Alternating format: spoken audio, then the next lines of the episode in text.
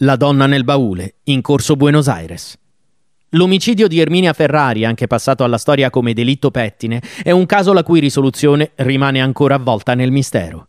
Che la donna sia caduta vittima del proprio figliastro, schiavo di vizi per i quali gli occorreva denaro?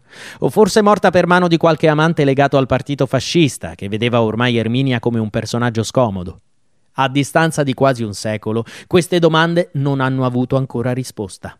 La donna fu ritrovata cadavere nella sua abitazione in corso Buenos Aires 48 dopo quattro mesi dalla sua morte. Rannicchiato in un baule, il suo corpo giaceva ormai in stato di decomposizione, con il colpo di rivoltella che la uccise, ancora incastonato nella testa. A identificarla fu l'ex marito, Giovanni Pettine, importante regista e produttore cinematografico del ventennio. Un nome che lascia intuire come la donna fosse solita frequentare esponenti vicini al regime.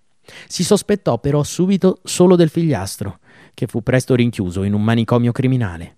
Eppure il movente di questo omicidio potrebbe essere legato a motivi politici. Tra i numerosi amanti della donna vi erano infatti Cesare Rossi e Roberto Farinacci, personalità da cui Erminia avrebbe potuto attingere notizie riservate su delicati retroscena politici. A spingere questa tesi vi furono inoltre le indagini della polizia, che individuarono proprio Arnaldo Mussolini, il fratello del duce, come l'ultima persona che vide la Ferrari ancora in vita. Che quindi in quel baule l'assassino abbia cercato di rinchiudere insieme alla donna anche qualche segreto di Stato?